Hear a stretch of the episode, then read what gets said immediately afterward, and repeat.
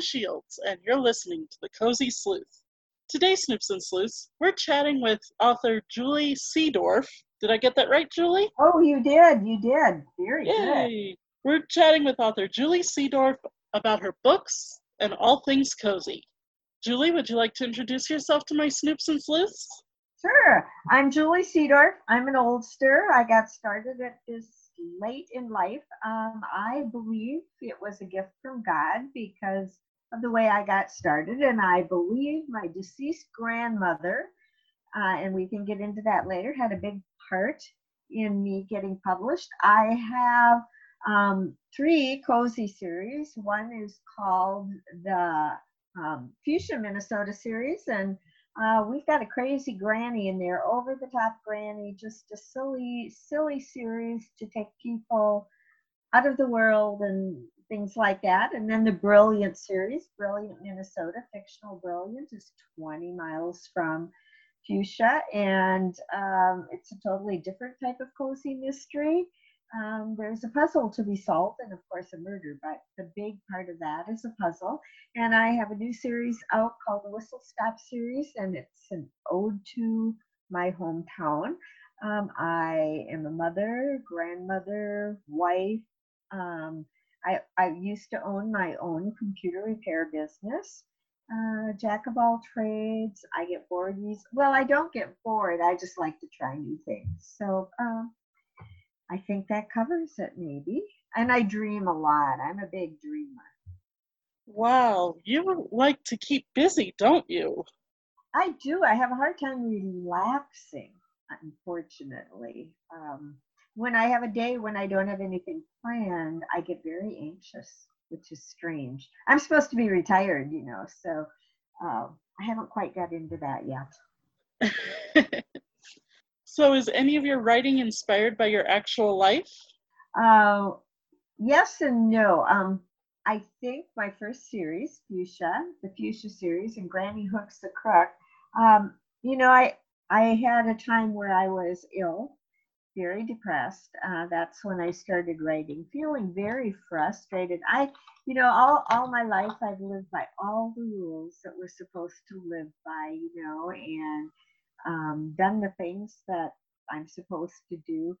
And I think my first book and, and the whole entire series probably came out of the frustration of not letting myself be who I really am.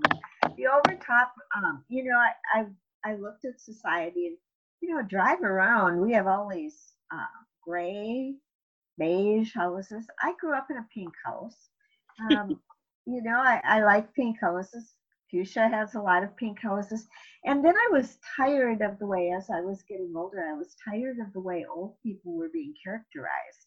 You know, if you saw a, a commercial for old people a few years back, it all about depends and life was over and all of those things. So I, and I had a mother um, who, you know, when she was 90 years old, I'd get a call and say, Do you know your mother is climbing up on the top of her roof, fixing her roof? I, and I, I had a mother that believed that she wasn't old and there's nothing she couldn't do. And so I think my character Granny is a little like her, but also Granny kind of led the same life all the years. She raised her family. Um, there's a whole backstory to growing up with her parents and things like that. And, and finally she's old and it's like, I'm not going to listen to my kids. I'm, I'm going to live my life and so I think that part of my books is a little like my own life. Otherwise, um, except for my last series that I just started, it's about a small town. Growing up in a small town, it's not uh, as silly as my other books. It, it's pretty rooted. In fact, I'm not even sure you could call it a cozy mystery, but it's a mystery. Um, doesn't have anything gruesome in. But it's about a woman that um, leaves Chicago. She's a carpenter. Her dad closes sells his business, and she fell in love with small town whistle stop and this Victorian house that she decided to uh, fix up. But she'd never been in a small town before. Now I've lived in a small town all my life, and unless you live there, it's hard to understand. Angel in in um, a small town can be murder, hashtag murder. She's not used to everybody knowing what she's doing and people showing up to offer their help before she even knew she needed their help. And I think that part is a lot like me too. But otherwise, maybe my characters are who I would like to be. Yeah, I understand that part with writing. I'm a writer too, and a lot of my characters are, like you said, what I'd like to be. Yeah, yeah. You know, sometimes we can't be that way in real life, so we put it into our writing. And I've never thought i am a funny person until I wrote these books, and um, my first two series are funny. and I think it came out of I needed something to get me out of my depression. And I started writing the first book on my blog. And every morning I woke up with the next chapter in my head. And that's why I call, and then getting published was such a fluke. Um, and that's why I call it a gift from God because I never had any intention of sending anything I wrote in. Um, I did it to help me, to save me, to be able to learn to. I wasn't dreaming anymore. I was so rooted in reality. I'd lost the art of dreaming. And I, I always believe if your dreams die or you quit dreaming, something inside of you dies too. So, any advice for those who want to write their own cozies or write in general? Do you know, I didn't even know I wrote a cozy when I wrote the cozy. I didn't. I had never heard of cozies actually, and uh, the only reason, you know, I I was reading a book and thought it sounded like mine, and I looked up the publishing company, and that's how that all got started. I think it, writing cozies. Um, I love reading cozies. I I love my cozy writer friends. Advice: I would say go with your gut. Be yourself. Do it your way and then you know somewhere along the way you have to adapt but just write what's in your heart and let yourself dream. You know cozies um, do not have a lot of violence and um, you know graphic sex or or any of that type of thing. And so i think for a lot of people that's might be an easier thing for them to write. I don't i don't know but i would say start writing that's all you can do. Just start. Just put that first sentence on a piece of paper. I agree that just sit down and write. Though it seems like the easiest thing to say, it can be the hardest thing to do sometimes, but it's so worth it to do. Well, and you know, I think it isn't necessarily hard to do the writing. I mean, it is hard to do the writing, to sit down and do it, but I think we defeat ourselves because if you're not a writer and you want to write and you sit down and say well i'm not any good at this so i can't do this so there's your your first defeat. And the other problem a lot of times if you're a new writer and i know this prob- this happened to me and it still does is that you don't want anybody else to see it. But you can't get published if nobody else sees your work and the other part of that is you really need people to critique your work so that you can become better at it. Now, there's a couple different kinds of critique there. There's, you know, um, if you go online and, and you read reviews, reviews are good or bad. And some of the bad reviews really sometimes make sense. People are giving a constructive um, account of how they felt about your book and what you could do to improve it. Excuse me.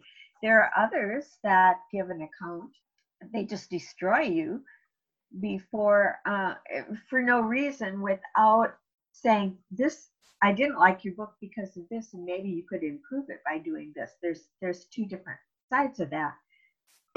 so if you're a writer and you're just starting out, um, especially if you just have your first book out, that can literally destroy you if you're not ready for that. Oh, absolutely. Uh, I released one of my first books. Wow, I can't believe it was 10 years ago.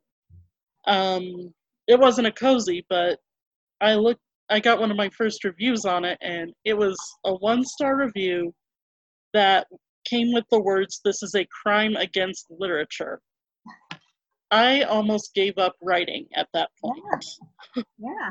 Well, and, you know, I, I have a favorite bad review, um, and I think it came it came for Granny Hooks the Crook, and it was a one star review. And this woman said, "You shouldn't have quit your day job." This woman has talking about me. Uh, this woman has scrambled eggs for brains, and she writes like Dr. Seuss, and she meant that to be bad, and I loved it. I thought, oh, I love this. I wasn't supposed to like it, but I, I did, and I think I think that's so true. We let ourselves become discouraged. But if you look at your reviews, you can have a hundred good reviews, and then that one or two or three or four or five bad reviews come come in, and that's what we focus on. Now, if again, the criticism is good because I, I, will say, you know, I can tell the difference in my writing from Granny Hooks at Crook until my latest one, and I have kids' books out there too. And I and now going back, um, I can see the mistakes in the beginning books and the things that got past the editors and how I could have worded it better.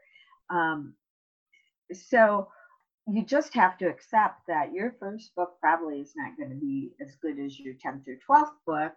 But then in that, especially when you're writing a series, there's always the scary part that, well, maybe this book isn't going to be as good as the book I had before, and I'll really get zinged. So I think new writers need to accept that you're always going to feel that anxiousness and you have to give yourself a break because um, everything's not always going to be perfect but just keep on going yeah that's great advice too so do you have a favorite character or would you get in trouble with your other characters well maybe um, my characters in, in both series are, are and, and in my last series too but um, my last series I, how about if I pick a favorite character in each series?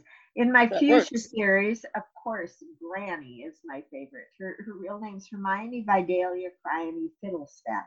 And, you know, the Vidalia, her mother happened to like onions at the time that she was naming her.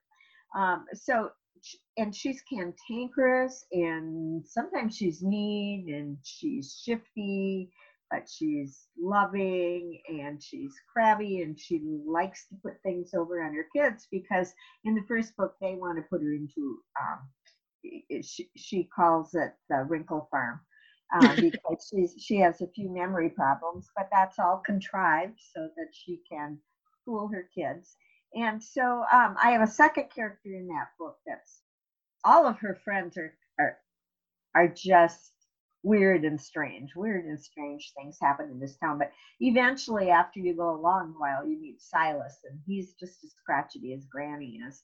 And uh, the two of them together make make quite a pair. Um, and you know, character-wise, Granny will seem very superficial in the first book, but as you go along, you find out why she is the way she is, and what happened to her in her past, and the same with the other characters. Um, my second series really now, Jezebel is the main character. and You would think she would be my favorite, but um, I have to think, boy, I can't pick a favorite from that one because each character is so unique in that. Maybe Mr. Warbler is one of my fun characters. Um, he lives across the street from Jezebel, but they all have different different characteristics. And of course, in in my um, in my um, my last series, which is is more serious. I have to say the main character, Angel, is my favorite. But again, there's an old lady in there that she runs into, and uh, it will become more important as the series progresses. And I kind of like her too. I have this love for old old people. it's probably because I'm old and I want to be like them, but I'm not. I'm a, you know, I, I have a little, I'm a little partial to old. Your books sound, your characters sound great. Yeah, I love my characters. You know, it's interesting because they do things I don't even know they're going to do. And, you know, people, when I first started writing, um, you know, I, I, and I still do. I write by the seat of my pants. I'm a pantser. But um, then I was accepted. You know, I I got offered a contract with Cozy Cat Press, and the interesting thing about that is then I started listening to all these other writers, and since I hadn't ever planned on becoming a writer, um, I really hadn't paid much attention to how other people write. And all they were doing all these plotting and all these notes and all these notebooks and i thought oh, i am doing this wrong. So i tried to do the outline. I tried to do all those things that you're supposed to do as an author and it totally stifled my creativity so i just had to toss that out decide i i have to do it the way i do it and if it works fine you know if it doesn't and my characters do things that I will be writing, and all of a sudden something will happen, and I have to stop because I have no idea why that character did what they did. And so um, I think in real life, my favorite people are the people that push the boundaries or are unique and don't follow the crowd and just have interesting personalities. Um, they're my they're my favorite people. You know, back when I was growing up, they tell you, oh, you don't want to hang out with that person because they're, you know, they're bad news. But you know what I found over the years is I really like those bad news people because a lot of times they're who who they let you know who they are. Um, who you see is really that person. They don't hide under some persona. You know, I always call it the church look. You know, you can go to church and you're prim and proper and then you come out of church and you have a totally different person.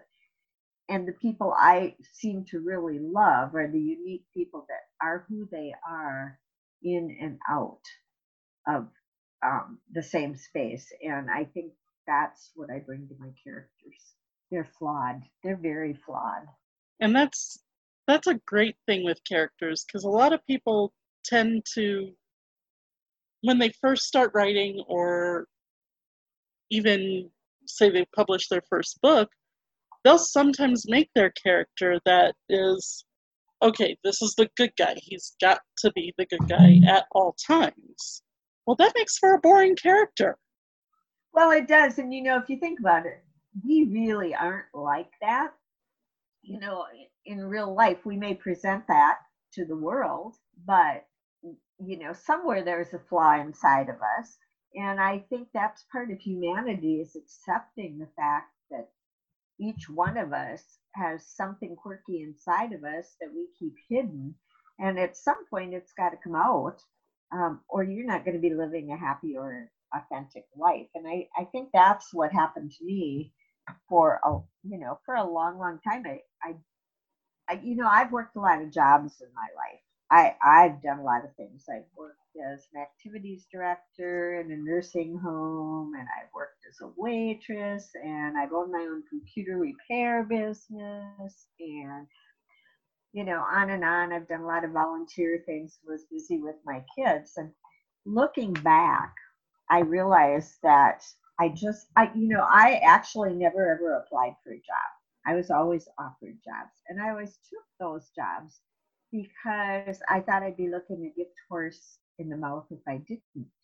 But looking back, taking those jobs wasn't really who I who I was. I just did it because I thought I was supposed to. And I I think there's a lot of that in life. And now I remember why I started that sentence. But um, you know, I, I I think you have to carry that into your characters um, too. If you're not happy with what you're doing, I think we hide all of us. We hide it so much that all the stress that's going on in our world besides the virus and all that some of it is because we let life tell us or we let others tell us who we're supposed to be and we don't think it's okay to be who we are because we want to be accepted and i think i spent my life wanting to be accepted yeah yeah i i agree with that that's that's really insightful actually well thank you you know, I, when I'm this old, you got to learn a little bit about yourself. so, do you have an author that's influenced your writing? Um, you know, I was just asked that question last week. I I don't have one author that's influenced my writing. Depends on what you mean about influenced my writing. Um, you know, I love Claire Cook, and I think she's influenced where I want to go. You know, she wrote Must Love Dogs, and she's got um, the Wildwater Walking Club and or Wild. Oh, I'm really bad at names, but she she writes such insightful things about becoming older and the transitions in life and things that happen when you get older. So I, I have a book in the works about that. Um, Allen Eskens writes, he's a New York Times bestselling author, and he writes thriller and crime. And uh, I know him personally. And he actually has influenced me because he's the one that got me into Sisters in Crime. And, and um, you know, I, I don't see him much. Um, we're not besties or anything like that, but I know I can go to him if I actually need some advice. So his books have influenced me because um, he's such a good writer that I it makes me wonder if I have it in me to do more. And then um, I love um, um J.T. Ellison. You know, I love the thrillers. So, and I I have to tell you, I really don't have a favorite author because it's the book I'm reading at, you know, at the time. But if inf- anybody who's influenced my writing, it's been my grandchildren. And I'll tell you why. Because uh, when I first started writing, I never wanted to write anything that if they picked a book up and said, Oh, grandma wrote this when they were eight or 10 years old, and they opened it up because they could read, they would see any words or anything in there that was anything different than what I was telling them they shouldn't be doing. You know, it's not allowed, their parents don't allow them to use bad language. So I didn't want them to pick up a book that there was bad language. And they'd say, Well, Grandma, you know, we're not supposed to talk like this. Why are you writing this? And um, in fact, I had a step, my step grandson at the time, he said to me, Why do you have to murder someone? And I mean, I gave that a lot of thought. So I guess I have to say those beings influence my writing. So my readers influence my writing because number one, I want everybody to be able to read my books. I to to pick them up and feel good when they come away. I had a friend and uh, my best friend, she's no longer with us, but when she would pick up a book with swear words in it, she would wipe them out because they they so offended her, you know. And I I don't know if they offend me because I certainly read a lot of books with them, but it's not something I'm ever going to write. That's that's great. Just my opinion. yeah, yeah, but I just I happen to agree with you on that opinion. Um, I'm kind of the same way. I'll I'll what I write my my mom is like my biggest PR person because I self-published. Okay, and good, good. Well, and, and I self-published my second series too. Oh. I, I, am kind of in and out. My third series, I've got different publisher. I, you know, I love self-publishing. Yeah, but anything that she can get fully behind and cheer on, I'll never write anything that she can't like I said, yeah. will get behind and say, You've got to read this book. My daughter wrote it. Yeah, exactly. Exactly. You know, and uh, like I said, I love thrillers and gritty books. But even if I wrote a thriller, I don't I I couldn't use those words. And so I probably will never ever write one. Um, love reading them. Although I, I have to say this when I read them, and I read those words and I just kind of go over because I don't talk like that in real life. Um, you know, I I don't I try not to use bad language. Um, I often wonder why we need those words, but yet I guess it does add add to the story. But then I picked up books where I closed them right away because that's all that's in there too. And yeah, I, I guess I'm just a G-rated girl. I grew up, you know, where they had the legions of decency, and we couldn't go to see movies, B movies.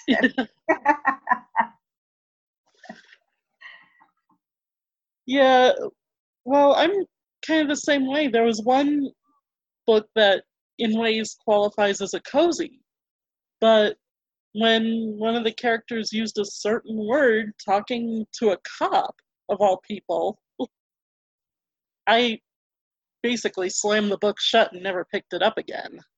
Well, you know, cozies are changing, I think. Um, yeah.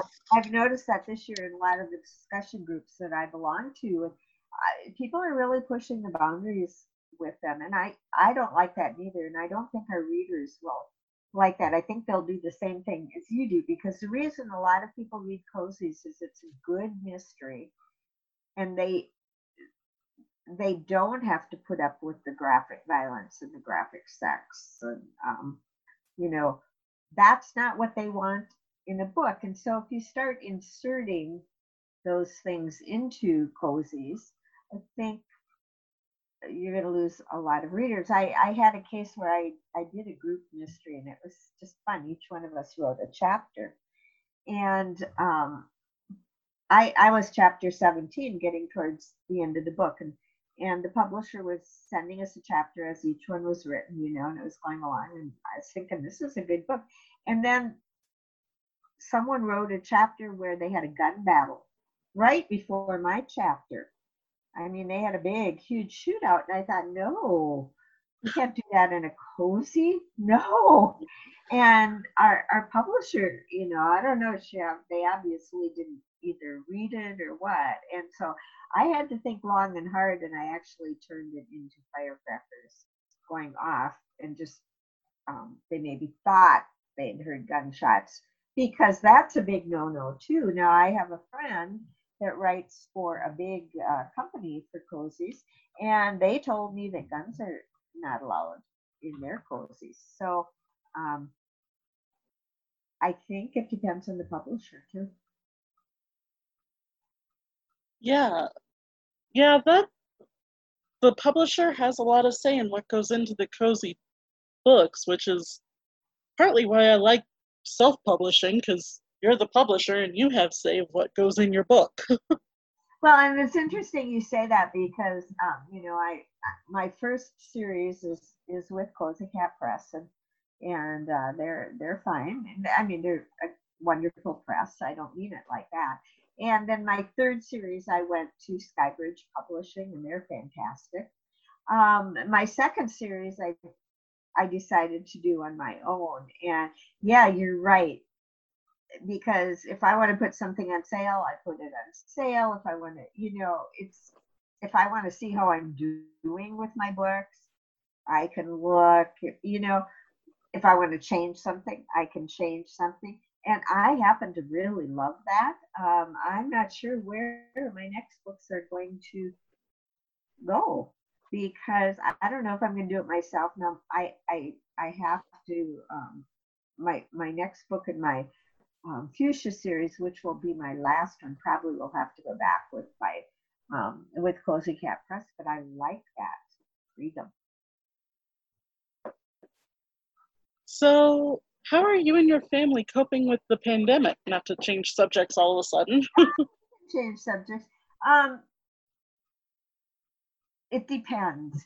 I, it, at home, it's just my husband and I, and we pretty well are not doing a heck of a lot. Um, masks are not really.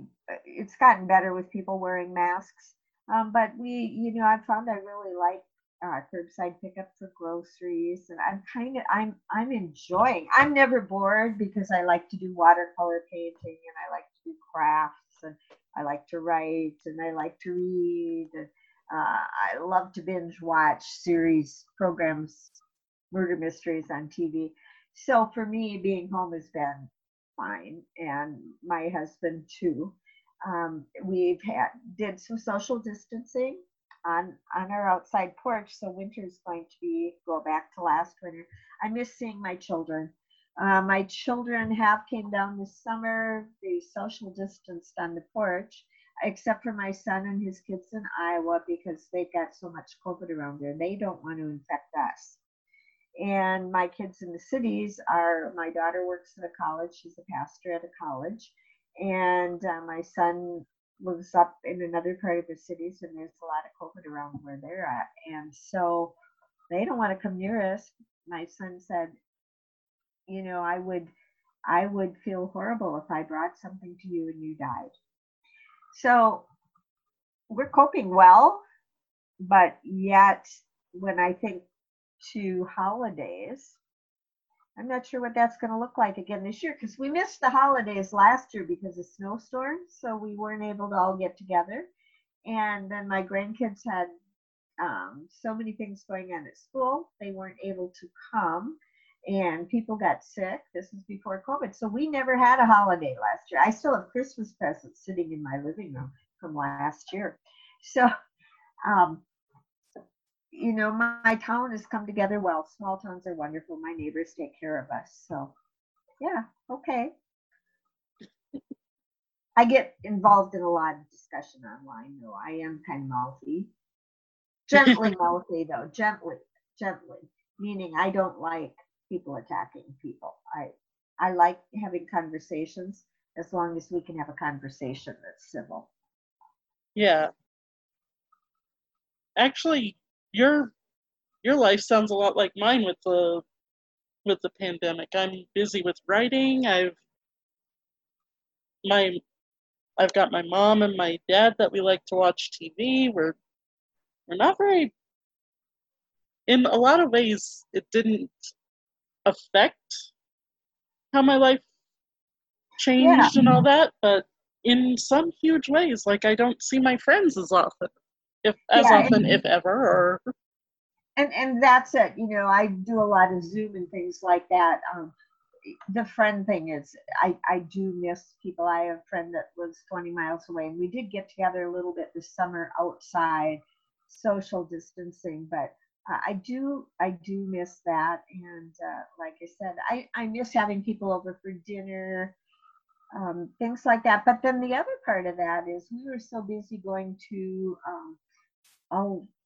a lot of there were a lot of things going on with grandchildren and things like that. And in a way it's just given us time to set you know sit back. And i have a husband that has short-term memory loss so it's just easier for us to stay home um, because sometimes you forget to social distance. But there's been a peace in being at home too to sit in the silence we we don't take time to sit in the silence so much and even when we're you're retired and as old as we are, um, you're busy. You're you're just busy, and so it's it's been a peaceful time. But my kids, you know, now everybody's going back to school, so that's been a real. I think it's such a stress for our younger people. yeah. And So, we know people who died of COVID, so uh, know, yeah. so wow, I've seen. Normally, I try for a 15 minute show. We've gone a half hour, Oh, I'm good at talking. Let me tell you. which is great. It hey, those who talk make my show so much easier to do. okay. But I do have one last question. Any closing words of advice for my listeners? Yeah, you know, dream. When we get to and play, when we get to be adults, we forget to play. Um, in my new in in my new book that I'm writing, it's going to be called The Joy Killer. Um, one of the things it starts out with um, Nell, the main character, who is an adult. One day she just goes out and makes snow angels in the snow, and she realizes how happy that makes her. And I think when we become adults, and if you read my kids' books, that's what they're all about. It's about grandma. It's about grandma gets lost and the kids have to find her. And then what she does is she shows them who she used to be as, as a child. And I think that's so important to, pass that down to our kids. They see us as old and wrinkly. And they need to know who we were when we were younger. And I wish I knew that about my grandparents. But in that, she she tells them that she learned so much from them. She learned how to play again. She learned how to dream again. She learned to see the beauty in a flower and in the smallest things. So I guess my advice would be look at small children and their wonder and their awe in the world and take the time just to sit and be silent and to dream and to play a little bit and find that wonder in your life again because it's there. Even on the worst days it's there. It might just be a small pebble but it's there. My my friend jan who, who died of uh, ovarian cancer she had it for 24 years. And one day i said to her how do you do it because she kept on going and she said you get up in the morning you take one step and even if that's all you can do you took one step give yourself credit for that. So pull out the child in you and have some fun. Oh, that's great advice. Thank you. well, Snoops and Sleuths, you've heard another great interview here on the Cozy Sleuth. I'd like to thank my patron Regina for becoming a guiding clue and helping us meet our goals of staying commercial free and growing. I'd also like to thank my Ko-fi Klatch for helping us meet our goals of designing a new logo, uh, a new logo for our mer- up and coming merchandise. If you want to be like Regina and have your name mentioned on the air in thanks, join us on patreon.com slash the cozy sleuth and become either a guiding clue, a small town sleuth, a clever sidekick, or a Sherlock Holmes. Or, for a one time contribution, become part of my Ko-fi Klatch. Details will be in the show's notes. As always, you can find us on Twitter at The Cozy Sleuth. Until next time, this is Leanna Shields saying, keep cozy